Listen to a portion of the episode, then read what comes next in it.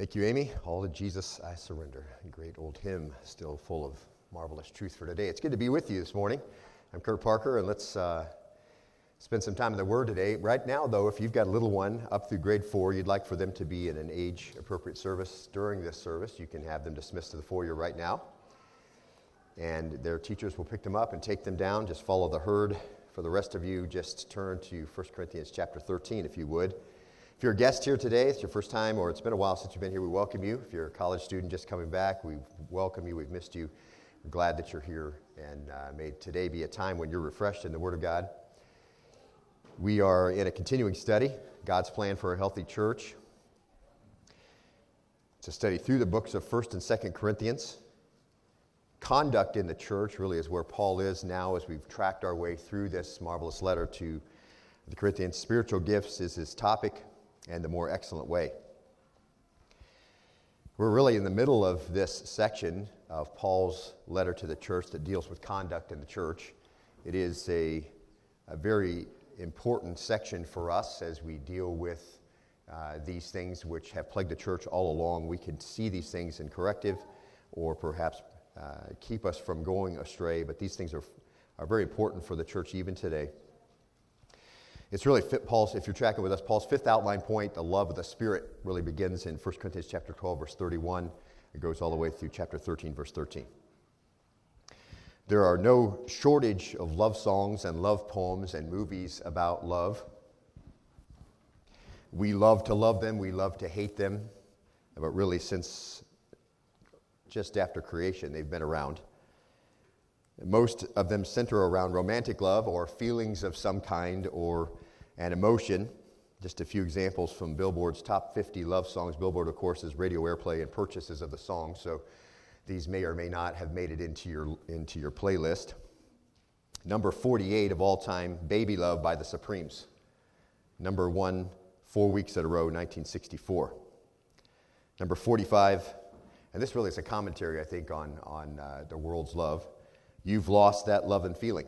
Righteous Brothers, number one, two weeks in a row, 1965, of course, had a big comeback during the movie Top Gun. I'm sure made its way onto playlists all over the world. Number 38, I Just Called to Say I Love You, Stevie Wonder, number one for three weeks in a row in 1984. Number 37, Greatest Love of All by Whitney Houston, number one for three weeks in a row in 1986. And of course, according to Whitney in that song, the greatest love of all is what? Learning to love yourself, which seems interesting in light of our topic of self sacrificing love, which is real love as the Bible defines it. Number 30 of, of, all time was Tina Turner's What's Love Got to Do with It? Number one for three weeks, 1984. Number 24 of all time, Captain and Tennille, Love Will Keep Us Together. Number one, four weeks in a row, 1975. Number 22, Beyonce, Crazy in Love, which was number one for eight weeks in a row in 2003. Number six of all time, Whitney Houston made the chart again. I will always love you. And unfortunately, I will never get that tune out of my head. I've heard it so many times. Number four, for 14 weeks in a row, number one, 1992. Number three, Rihanna, We Found Love, number one for 10 weeks in a row in 2011. Number one love song of all time, according to Billboard magazine, was Endless Love by Diana Ross and Lionel Richie, number one, nine weeks in a row, 1981. Now, if you didn't hear your favorite love song in that group, it may have been there and we skipped over it for time, or I may not have been able to say it. So it's just one of those deals where you can only say so many things in church. And we could arguably say that the world thinks it's the most important thing, or at least it's right at the top of the most important things, with a variety of definitions, of course, that qualify that. And those definitions, of course, are based on emotion and feeling, but that isn't the love we're talking about here. We could certainly say that the scriptures, at least at this point as we've looked through them, deem it the most important thing of all from God's perspective. It's the most important thing in the church, as we're going to see today. And as opposed to the definitions and descriptions of the world, biblical love is based on will. To love somebody in terms of an act of self sacrifice, which we saw last week is really the definition of love, is not a feeling, it's a determination that you make in your mind. In other words, this is what God has told me to do, so this is what I'm going to do. Now, John says in John 13, 34 and 35, he says, A new commandment I give to you, that you love one another, even as I have loved you, that you also love one another. By this, all men will know that you're my disciples if you have love for one another. Now, Peter says in 1 Peter 4 8, above all things, keep fervent in your love for one another, because love covers a multitude of sins. So, not only is it the indicating factor in Christianity, uh, we're supposed to enthusiastically and zealously pursue it to cover over the sins of others against us. It's a volitional act. And Paul says, I'm showing you a more excellent way, and the path of this whole plan of the church, ministering for the common good, is this way, this pathway, if you will, of love. And no matter where you stop in the scripture, it's the same story. It's the same process. We have to do the work of God God's way. When we're talking about love, that's what we're talking about. Love is an act of humility. I want to meet your need. I want to do what God wants me to do. There's no self seeking there. There's no pride there. There's no selfishness there. There's no self glory. There's no vanity there. And just think about what could happen to a church where everyone begins to embrace that kind of principle. That's how they're going to minister inside the church. That's how they're going to in, uh, interact with other people inside the church. That type of principle where you kept fervent in your love for one another because love covers a multitude of sins. See? Where you love one another even as Jesus loved you, that you also love one another. See? And that be the qualification for how you're loving. Not the least, what's the minimum you'll accept, but how Jesus has loved you. That's how you express it to someone else. Because you know what? You know, as you think about ministry in the church, which is really what we're talking about here, as we talk about spiritual gifts, as you think about ministry in the church, uh, you can refrain from ministering because you've been heard or under, underappreciated, and you've withdrawn yourself from ministering your spiritual gifts inside the church for that reason. You can refrain from ministering because you have mismanaged your time and your priorities, and so you just don't have time to plug in, and you can use that as a reason why you don't minister. Or you can minister your gifts in the church in pride, and you can minister your spiritual gifts so that someone will notice that you're doing it and you can do your spiritual gifts inside the church for your own glory. You can minister your gifts because someone coerced you into doing it, or because you want to fit in somehow and you, don't, you just want to do what everybody else is doing, or because you think you're the only one who can do it right, so you're the one who's going to do it, so you just plug yourself in because you're the only one who can do it correctly.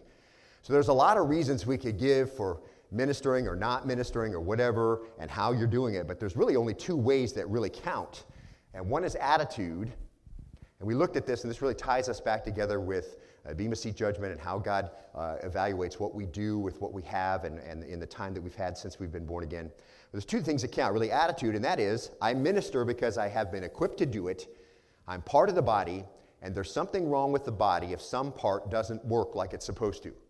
All right, so that's your first attitude as you think about that. It's, it's as you approach ministry, whether or not you've refrained from it or whether you're doing it for some other reason. Number one, I minister because I've been equipped to do it. I'm part of the body, and there's something wrong with the body if some part doesn't work like it's supposed to. Just look at your own body and find out those issues and areas where you have trouble. And number two is action.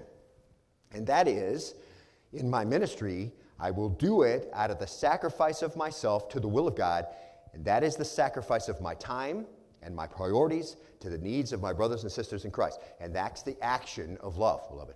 That's the action of love. And those are the only two valid reasons, see.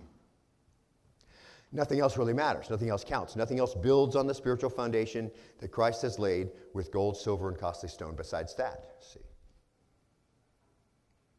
And that's why Paul ends the section in 1 Corinthians 13 13, and he says, comparing faith, hope, and love, he says, but the greatest of these is love. Now, as you think about that, and as you think about last week, and if you weren't with us last week, just check in online, bereanjourney.org, and you can, you can listen and catch up on the message series, particularly this section that has to do with conduct in the church. But a few questions, perhaps, as we went through last week and defined love and went through a number of things, a few questions can come up, and I want to address one or two of them just before we start these first three verses today. And maybe after what we've talked about, you're thinking, how can I ever get to the place where I have that kind of will, where I'll actually do acts of self sacrifice in ministry for people who are either deserving or undeserving? Somebody you care about, somebody you don't care about, somebody who cares about you, somebody who doesn't care about you, and do an act of self sacrificing service on their behalf. How can I ever get to the point where I'll really do that? See, it's very hard to identify if that's actually the reason. You're the only one who's going to know that. I don't know how you hook up with this, and you don't know how I hook up with this, but you may be thinking in your mind, I mean, if you think about love in a self sacrificing way for people who don't even care about you, and as we saw last time, even people who are your enemies, Jesus just qualifies and says, if you really want to know what it looks like, it's going to be self sacrificing service to someone, perhaps even your enemy. But certainly, if people don't care about you, you don't get along, they talk about you, you have a problem with them, whatever, you were hurt, you were offended, they were offended, whatever it is. How can I ever get to the point where everything else is aside and I'm just going to do this out of a pure act of love, a self sacrifice on their, on their part? Because, beloved, this is the only way inside the church that spiritual gifts are supposed to work, okay? It's the only way they can work as God would have them to work. So you may have that question how can I ever get to that point? Well, here's the thing uh, and you've heard me say this before, one thing you can't do is you can't just pull it out of your hat, okay?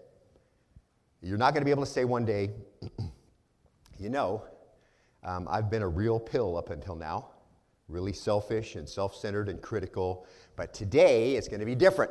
Today, I'm going to love someone. In fact, I'm feeling particularly magnanimous, so today I'm going to love everyone. All right, you're not going to wake up in the morning and just say, you know, this is what's going to happen.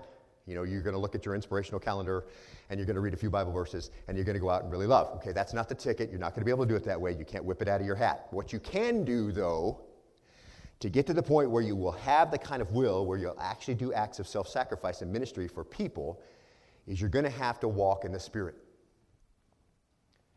According to Ephesians 5:18, that means you're going to need to turn your life over to the Spirit's control.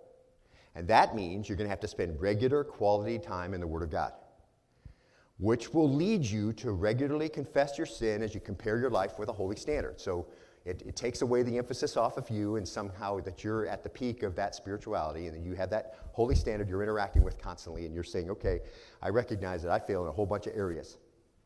it's also really helpful for forgiveness when you realize you forgive in a lot, when you fail in a lot of areas. And that's going to lead you to prayer and praise and committing passages to memory and all the things that we talk about as we talk about reading the Word of God. And that will lead you to begin to allow the Spirit of God to govern your thought patterns. See, that's the issue. If it's going to be an act of will, you've got to say, okay, this is, you know, I've been equipped to do this. I'm part of the body. There's something wrong with the body. If the body doesn't uh, work like it's supposed to, and in my ministry, I'm going to do this out of the sacrifice of myself to the will of God. It's a sacrifice of my time, a sacrifice of my priorities you know, that, that to the needs of other brothers and sisters in Christ. If you're going to get to that point, you're going to have to have the Spirit of God governing your thought patterns. Otherwise, you're never going to get to that point. And that's the essence of turning control of your life over to the Spirit of God. As the Spirit of God begins to control you, He produces then the fruit of that control. And the fruit of that control, the first one is love. And love will only come that way. So, to clarify, this isn't some self righteous determination in your own mind. Today I'm going to love. Today it's going to happen. It is a volitional response, however, in that you're going to have to yield your life to the Spirit of God and say, as you spend time in the Word, Holy Spirit, control me today, take over my life, live through me based on my time in your Word. And then the fruit of the Spirit will be there, and that's love, to be applied to your service to other people. That's how that's going to work. You're not going to pull that out of your hat and just decide, I'm not going to be nasty today, I'm going to be loving. Or I'm not going to be critical of someone today, I'm going to be kind and do acts of kindness. I'm not going to examine them with a microscope and say, I'm going to let love cover a multitude of sins. I'm not going to hold on to whatever hurt I perceived from someone else or whatever it was. Instead, I'm going to respond in acts of obedience in helping them and encouraging them or ministering to them and showing them mercy, whatever it is, see. But the Holy Spirit's going to have to be in control of your thought process, and for that to happen, you're going to have to spend regular time in the Word of God and have interaction in the Word, not just you know quantity, but quality time, as we've talked about many times as I encourage you constantly to be in the Word and give you a calendar to do that. That is a quality time in the Word where you're interacting with the Word as you're going through it and you're praying. And you, when you see a praise, you give God praise for it. When you see a command, you evaluate your life and say, How am I doing on this? I need more help on this. Lord, thank you for helping me uh, conquer some of these areas in my life, whatever that is. See, a regular interaction between you and the Father, which begins to displace old thought processes and replace them with new thought processes. See. Now, as you think about that, then, as you think about love, we need some definitions. We need to understand if love is so important and we can't do anything without love, and we're to love like Jesus loved, and it's the main way people can tell we're believers. And, and we are to, above anything else we should be doing or could be doing around the church, to fervently pursue the expression of love to one another in order to forgive offenses. And the Holy Spirit will produce love as we yield ourselves to Him through His Word. And if it's the more excellent way and spiritual gifts uh, are functioning in the flesh apart from deeds of love, when we can't minister any gifts without love, and we're supposed to abound in it and continue in it and be sincere and provoke one another to it, and we can only be noise without love, and we're going to be nothing without love. Could you tell us what love is? How can I identify it in my life?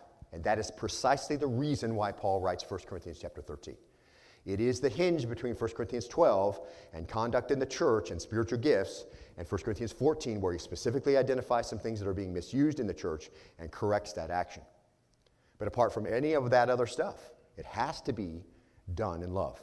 Now let's read 1 Corinthians 13, 1 through 13, as is our habit, and we will uh, begin this process of going through these first couple of verses.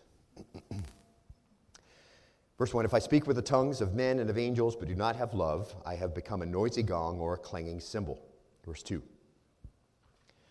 If I have the gift of prophecy and know all mysteries and all knowledge, and if I have all faith so as to remove mountains, but do not have love, I'm nothing. Verse 3 And if I give all my possessions to feed the poor, and if I surrender my body to be burned, but do not have love, it profits me nothing. Verse 4 Love is patient. Love is kind and is not jealous. Love does not brag and is not arrogant. Love does not act unbecomingly. It does not seek its own, is not provoked, does not take into account a wrong suffered. Verse 6 does not rejoice in unrighteousness, but rejoices with the truth. Verse 7 bears all things. And just read love in there silent. Love bears all things. Love believes all things. Love hopes all things. Love endures all things. Verse 8 Love never fails, but if there are gifts of prophecy, they will be done away. If there are tongues, they will cease.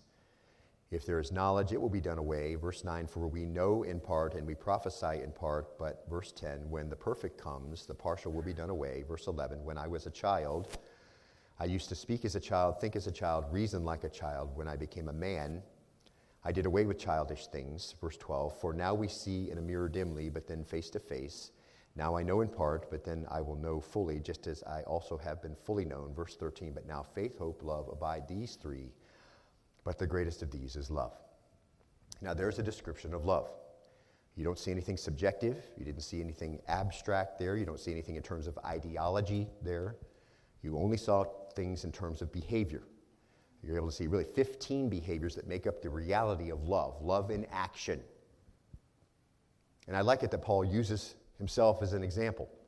If I speak, Paul says. So there's no singling anybody out in the church in Corinth. He's just saying, if I speak. So I'll just use myself, Paul says. Uh, but if you read it, you immediately get pulled into the narrative, don't you? If I speak. And that's what I want you to do today. I want you to get pulled into this narrative because Paul is going to use hypothetical possibilities.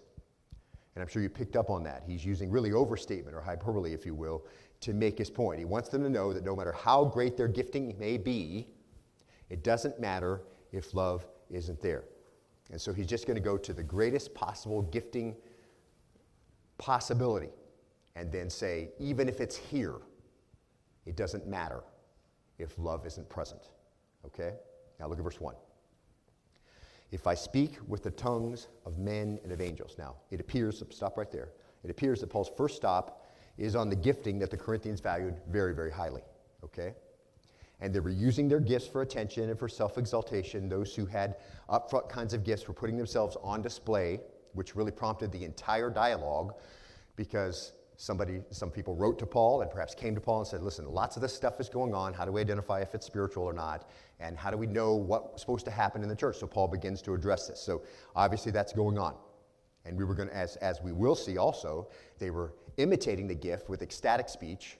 And so they just want some clarification. So Paul begins to do that and clarify the true gift when he says the tongues. Now, when he says, when I speak with the tongues, it's the Greek noun tes glosses. It has the article. So when you see that noun, you should think languages. We're not talking about ecstatic speech here.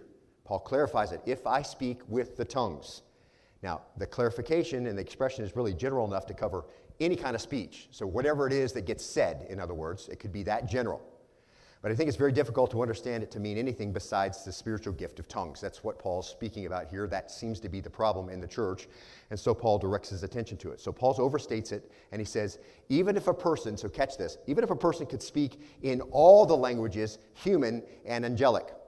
Now, just a little footnote, and I've said this before, and I think you can understand this. The tongues of angels may be figurative for exalted speech you know, like a clear, authoritative, concise, convincing type of speech, like an angel. When he shows up, everybody gets everybody's attention, and he speaks in a very concisely, in concise manner, and, and everybody understands what he says, and, and all that stuff. We may be talking about that. But what it doesn't mean is an unknown language. Why can we say that? Well, because whenever angels spoke to men in the Bible, what language did they use? And don't say the King James, okay? They used human language okay? They used human language.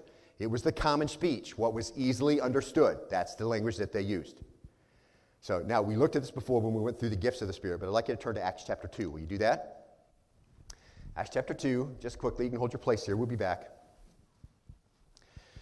This is the day of Pentecost, one of three annual feasts the Feast of Weeks or the Feast of Harvest. Pentecost actually means 50th, 50 days after Passover. And they would come and they would offer the first fruits of the harvest that had been uh, made, beginning, been made there. And so God uses this day, it's very interesting, uh, to give the first fruits of the Holy Spirit 50 days after Passover. So this is a fulfilled, uh, this is a fulfilled feast day. And the Lord has done that as He's gone along, give the Israelites feast days and then fulfilled them in the New Testament. And there's still some out there still to be fulfilled. But anyway, that's, that's the background. It's the day of Pentecost the day that Jesus had told them to wait for, when, where the Holy Spirit would be given, about seven days after Jesus ascends to heaven. 50 days after Passover, when Jesus is crucified, about seven days after he ascends to heaven. Now, verse 1 says this When the day of Pentecost had come, they were all together in one place. And talk about the disciples, verse 2. And suddenly there came from heaven a noise like a violent rushing wind, and it filled the whole house where they were sitting. Verse 3. And there appeared to them tongues as of fire distributing themselves, and they rested on each one of them.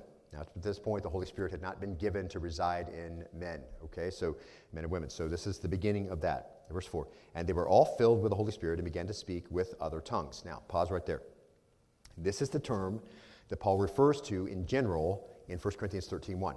This is the word glosses, except here, because it's happening for the first time, Luke is carried along to say heteros glosses. In other words, another language or other language. He wants to clarify, as opposed to the one they knew as a child or their heart language. Obviously, as we see in context, it was a language that everyone knew that the disciples didn't know. Okay, so we obviously see that this is a spiritual gift of tongues. This is an ability to speak a known language, one that you don't know, that you haven't studied, but you're able to speak in this language. Spiritual gift. And we we have talked about why that was given. I'll just remind you that in just a second. But so that's what's going on. And Luke makes it clear. Paul's referring to the same thing. So he says this, verse 4 And they were all filled with the Holy Spirit and began to speak in other, with other tongues as the Spirit was giving them utterance. So this is the Spirit involved in this spiritual gift.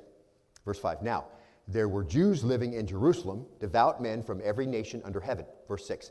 And when this sound occurred, the crowd came together and were bewildered because each of them was hearing them speak in his own language. Again, it's a known language, unknown to the speaker, but known to the hearer. And each one is hearing. So the disciples are going out and they're speaking in these tongues, and these are known languages, but they don't know them. The disciples don't know them, but people who are there hear them and understand them. Okay? So it's not ecstatic utterance, it's not some angel language as defined today that nobody understands except the Lord. Okay? This is an actual physical language. Verse 7 They were amazed and astonished, saying, Why are not all these who are speaking Galileans? And how is it that we each hear them in our own language to which we were born? And these men are all from the same place. How do they know all these languages? And all these people, of course, are here for this feast, this first uh, fruits feast, feast of harvest. Verse 9 Parthians and Medes and Elamites and residents of Mesopotamia, just giving a cross section of all the Jews who have gathered here for the feast day. Judea, Cappadocia, Pontus, Asia, verse 2, Phrygia, Pamphylia, Egypt, the di- districts of Libya around Cyrene, and visitors from Rome, both Jews and proselytes, verse 11, Cretans and Arabs. We hear them in our own tongues speaking of the mighty deeds of God. Verse 12. And they all continued in amazement and great perplexity, saying to one another, What does this mean? And you can turn back to 1 Corinthians if you would. Well, it meant that the Holy Spirit was coming in Jesus' place, just like he said he was going to, and going to work in the church. And this is the beginning. And this temporary sign gift was given as a sign of judgment to the Jews and to verify the messenger and the message, as we saw at length before. And you can come back and check that online and get caught up. So Paul takes it to its fullest possible extent then. If you know all the languages of the earth and you know how to speak them like an angel would speak them, with authority and with power and conciseness, but use this ability, but you are not using this ability in a self sacrificing way. So you can do all this stuff, but you don't use the ability in a self sacrificing way. It'd be no more profitable and no more pleasant than the clanging and jangling sounds of metal crashing against each other. You may be concise like an angel, have the authority to speak like an angel, and you may have the gift of tongues that allows you to speak in every known human language so that everybody could hear. And you do it without love. It's no better than the clanging and jangling sounds of metal crashing against each other. All the gifts are to be used for the common good. And this foreshadows chapter 14 a little bit, but where there the spoken word is done for its own benefit or to magnify the speaker, and it's not understood and helpful to the church. That's not loving, and Paul's going to make that clear in verse four, chapter 14. There's no profit.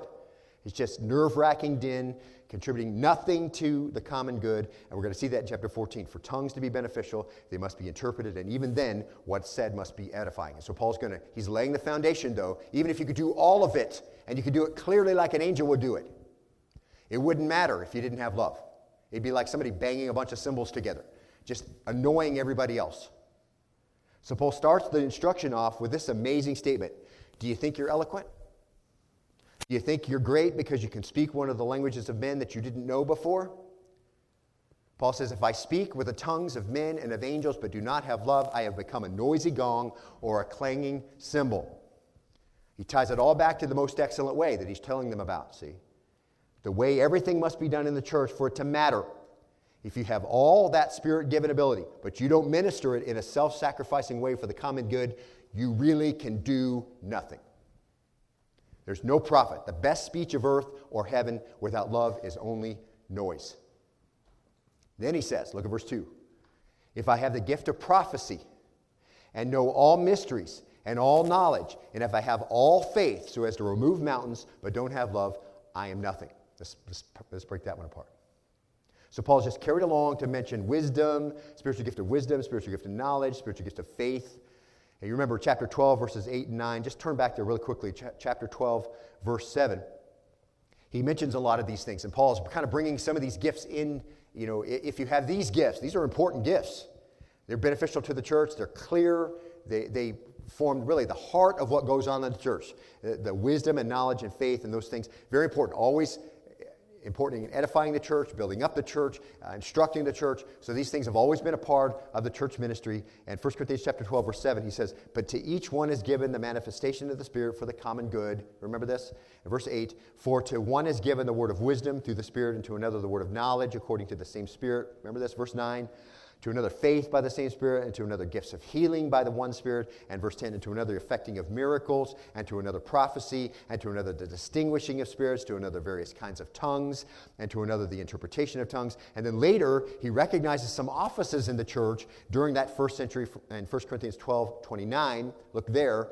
All are not apostles, are they? And the answer is no. All are not prophets, are they? No. All are not teachers, are they? No. All are not workers of miracles, are they? No. Not everybody has those gifts. So Paul isn't minimizing the importance of the gifts when he uses them in 1 Corinthians 13. He's not saying these are not important, okay? And like he's going to later with tongues, he's going to say that is not as important as you think it is, and you're using it wrong, and this is what's going to have to happen if you want to continue to use it. But these, he's not minimizing these gifts at all. He just kind of takes a cross section out of these very important gifts and offices in the church, ones the Corinthian believers should have been very familiar with. And he says in verse 2 If I have the gift of prophecy and know all mysteries and all knowledge, and if I have all faith so as to remove mountains. Now, we looked at this before, so just quickly the gift of prophecy, uh, Greek noun prophetia, it's, it's a spirit empowered gift, speaking forth, proclaiming publicly the truths of God, a spirit inspired speech for edification, exhortation, consolation, a real gift used in the church. It's obviously a speaking gift. It would appear to be a permanent edifying gift. There's also the elements of predictive prophecy and new revelation, and understanding that part of the spiritual gift of prophecy has to be included in our understanding of the gift, particularly in the first century application to verify the message and the messenger. And then we see wisdom, Sophia, the application of facts. We looked at that before. A spiritual gift that directs all things to the best end. Wisdom is this spiritual gift. It's the ability to articulate and apply knowledge and spiritual insight gained from the scriptures to believers in order to know right from wrong and what to do in a particular situation. God gives that spiritual gift in the church. You know people who are like that. These are the people you go to. You've got an issue, you've got a problem, you want to bounce something off of them, and you know what they're going to say is going to be wise and it's going to take the facts in and the knowledge that you've given them of the, of the issue, and they can put all that together and apply it. It's very important in the church. It's a benefit. All of us have been benefited by that. And then knowledge, a spiritual gift, gnosis, it is the facts, someone the Lord has uh, given the ability to, to know the end and the issues involved, uh, a spiritual gift, so that they may understand the facts of Scripture, the ability to know the truths of Scripture broadly and deeply. Comprehensive understanding of the Scripture, you're tying the stuff together, and it, it becomes clearer as somebody points it out to you because they have that spiritual gift, and it manifests itself in teaching and training and explaining and passing on those truths. The Spirit gives those gifts to articulate those things clearly. And then faith, of course, the noun pistis, translated assurance and trust and believe in other parts of Scripture, a gift to believers that uh, creates a, a, consistent, enabling faith that truly believes God in the face of overwhelming obstacles and, and human impossibilities. It doesn't matter because that spiritual gift of faith is there. Faith is there. It carries the church through. It may be expressed uh, in prayer initially, or at least most effectively. And so, again, Paul is overstating these gifts in combination. You, you, may have received marvelous revelations from God. You might understand the great mysteries from God. You might have been able to know tremendous truths before now, unrevealed, but now made known to you. You might have received great inflow of divine knowledge, supernaturally imparted. You might have epic faith, which is able to remove mountains, just like Jesus said in Matthew 17 20. Because of the littleness of your faith, you couldn't do this. But I tell you, if you have faith the size of a mustard seed, you'll say to this mountain, Move from here to there, and it will move, and nothing will be impossible to you. That kind of faith. Hebrews 11 kind of faith, where you get into the hall of faith there because of the faith. Spiritual gift faith that you have. So, all knowledge points to the sum of, of wisdom, human and divine. It includes knowledge people gather for themselves, what they might know by the gift of the Spirit. Uh, mysteries or truths that people could never find out from themselves. They, they know them only because God has been pleased to reveal them. And faith, of course, is basic to Christianity. It's a special, also a special gift from the Spirit. Faith is what it takes to work miracles. Paul has all faith, so he's taken in every possible combination of faith, whatever it is. He takes all that in, see.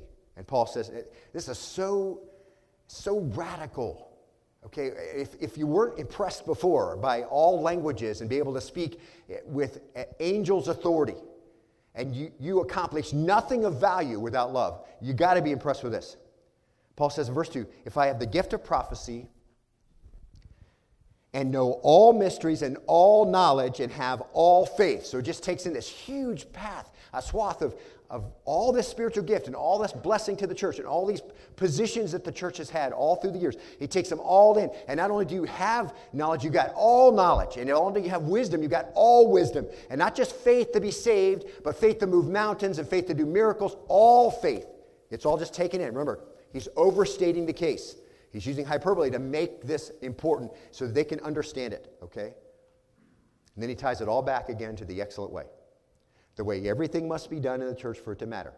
If you have all of that spirit given ability and gifts that have continued to be important to the church all through history, but you don't minister them in a self sacrificing way for the common good, you are nothing. That's so radical, isn't it? We are so impressed with a whole bunch of that stuff, aren't we? And yet, if you don't do it in love, and teachers, you know, you should be just as convicted as when I studied this a couple weeks ago, I was, and this week again. You, can have, you may have all kinds of ability, and you can put it all together, and people come away and they are enriched. But listen, you are nothing if you're not doing it in a self sacrificing, loving way in the church. Just, Paul just kind of cuts it right off. I know you're impressed with all of this, Corinthians. I know you think this is really great and the speaking gifts are most important to you, and you're very impressed when somebody gets up and they are a great orator, but I'm telling you that you are nothing if you're not doing this in love.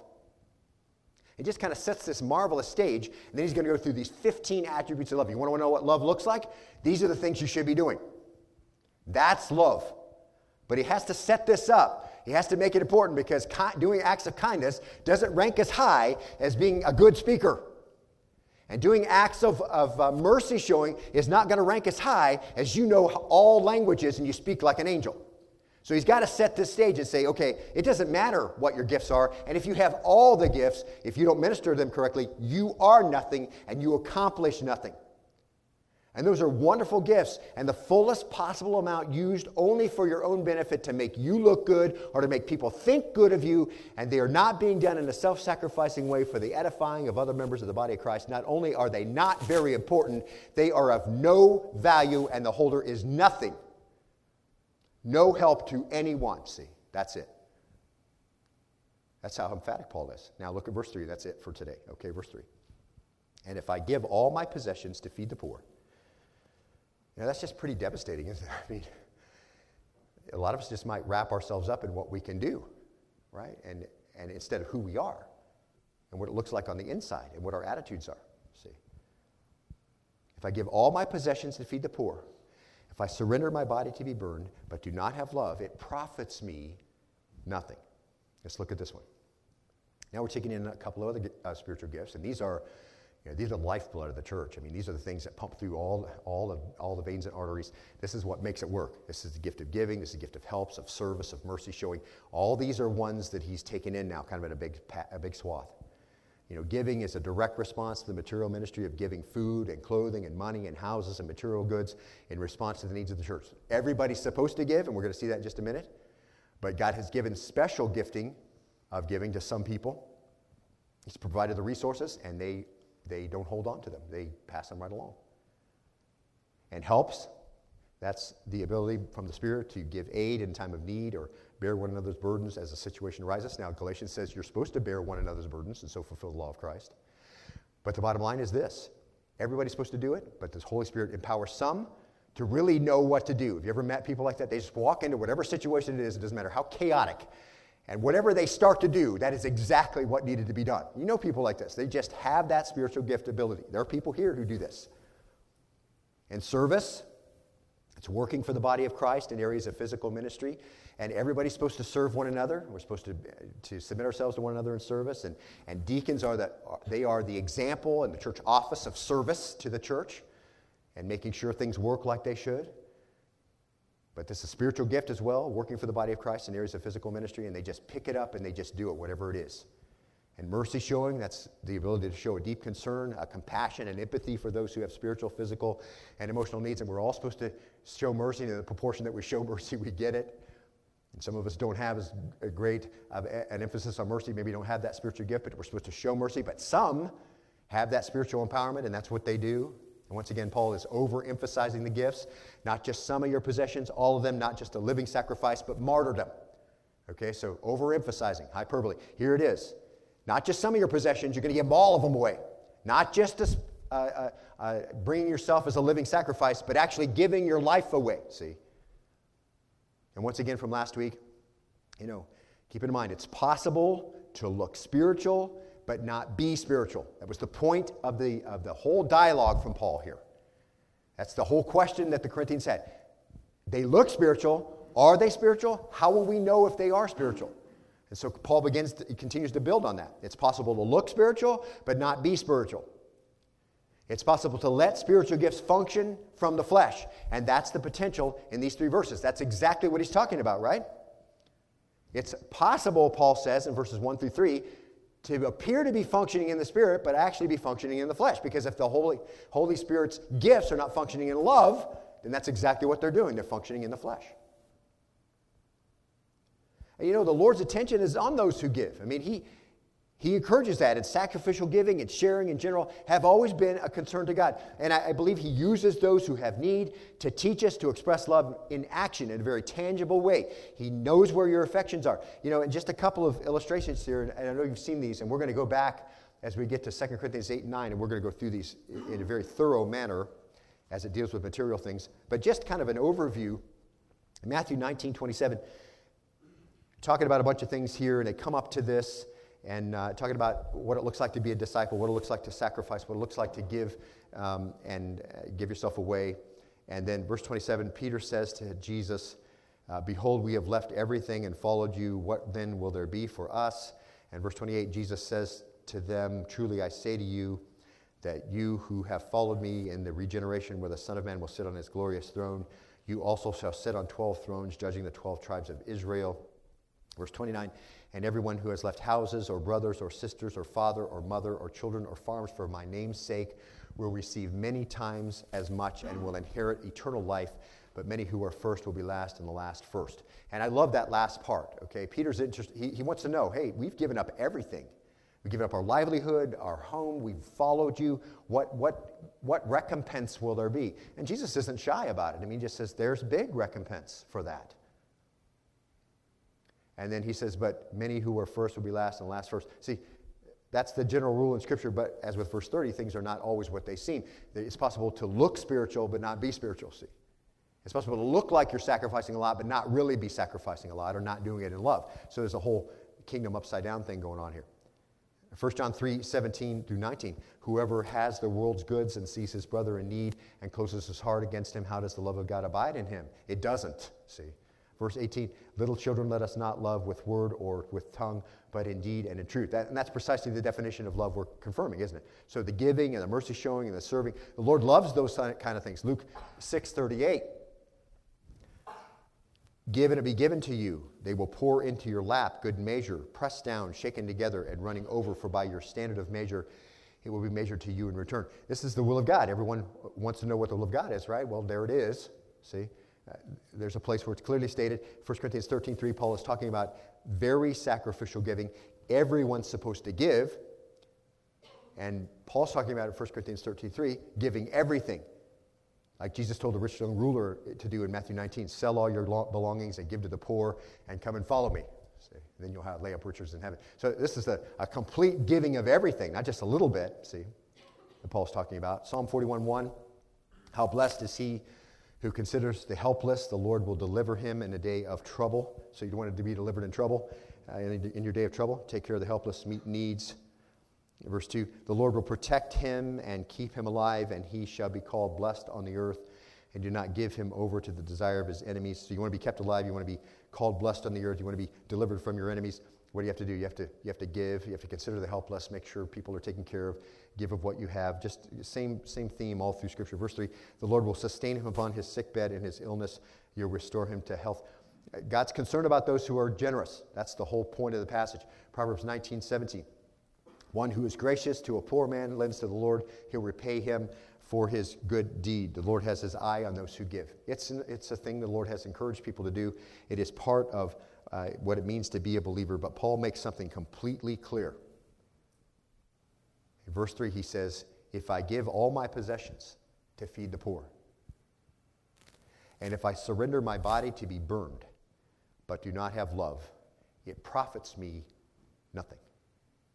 And it appears that there's quite a bit of benefit to giving, doesn't it? I mean, I just, I just skimmed over, right? I mean, the disciples say, Hey, what, what recompense is for us? We've given up everything. Jesus is not shy.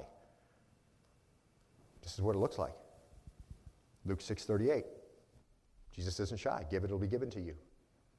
He takes care of those who are generous. But Paul says, Listen, you need to clarify something. You may do that. You may give everything to feed the poor and surrender your body to be burned. But if you don't have love, it profits me nothing. In one comprehensive move, you could sell all you have and give it away to benefit the less fortunate. In one moment, you could pay the ultimate sacrifice of your life for whatever cause there may be. And then he ties that back to the excellent way the way everything has to be done in the church for it to matter. Paul's saying, it's possible for you to give your material wealth and give up your body to martyrdom and make this spectacular sacrifice and do the entire thing without love. That's the point of verse 3. It's possible to do it without love. That's the reason why he's saying it. And if you do it apart from love, you will have nothing to show for your generosity. All the blessings we just read, you won't have them. Why? Because you've done it apart from love. And those are wonderful gifts in their fullest possible amount, used only for you and used only for your own benefit to make you look good or to make people think good of you. You may be moved by dedication or some really high ideal or by pride or by asceticism or whatever it is. See, whatever moves you to do it. It's possible to be moved to do it and love to be absent. And you can fill it in. You may have some other illustrations I didn't, I didn't mention. But if they're not done for the edification of other members of the body of Christ, not only are they not very important, they are of no value, and the giver gets no credit. That's devastating, isn't it?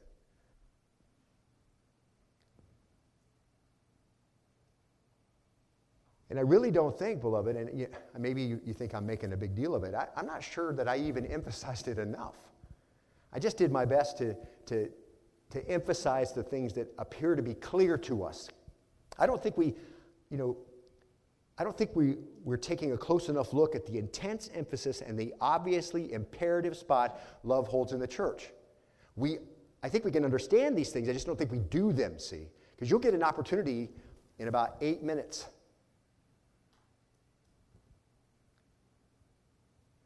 I mean, really, as you read the three verses, there's really no illustrations needed. We could have just read them.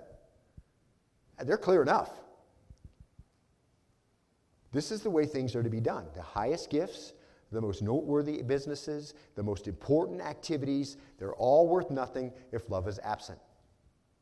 No matter where you stop in Scripture, it's the same story, it's the same process. You have to do God's work God's way, and He's laid it out how it has to be done. And when we're talking about love, that's what we're talking about. Love is an act of humility.